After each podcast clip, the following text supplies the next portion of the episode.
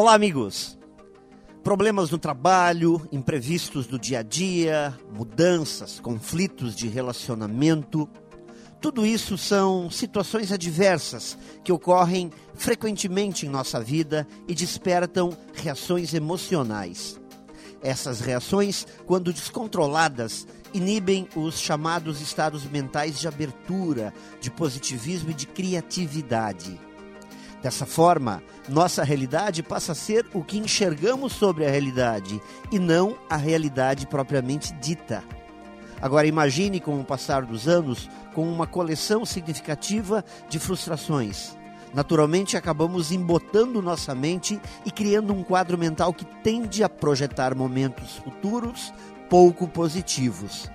Assim, perdemos nossa capacidade empreendedora, deixamos nossos sonhos de lado e vivemos nos agarrando naquilo que supomos ser seguro.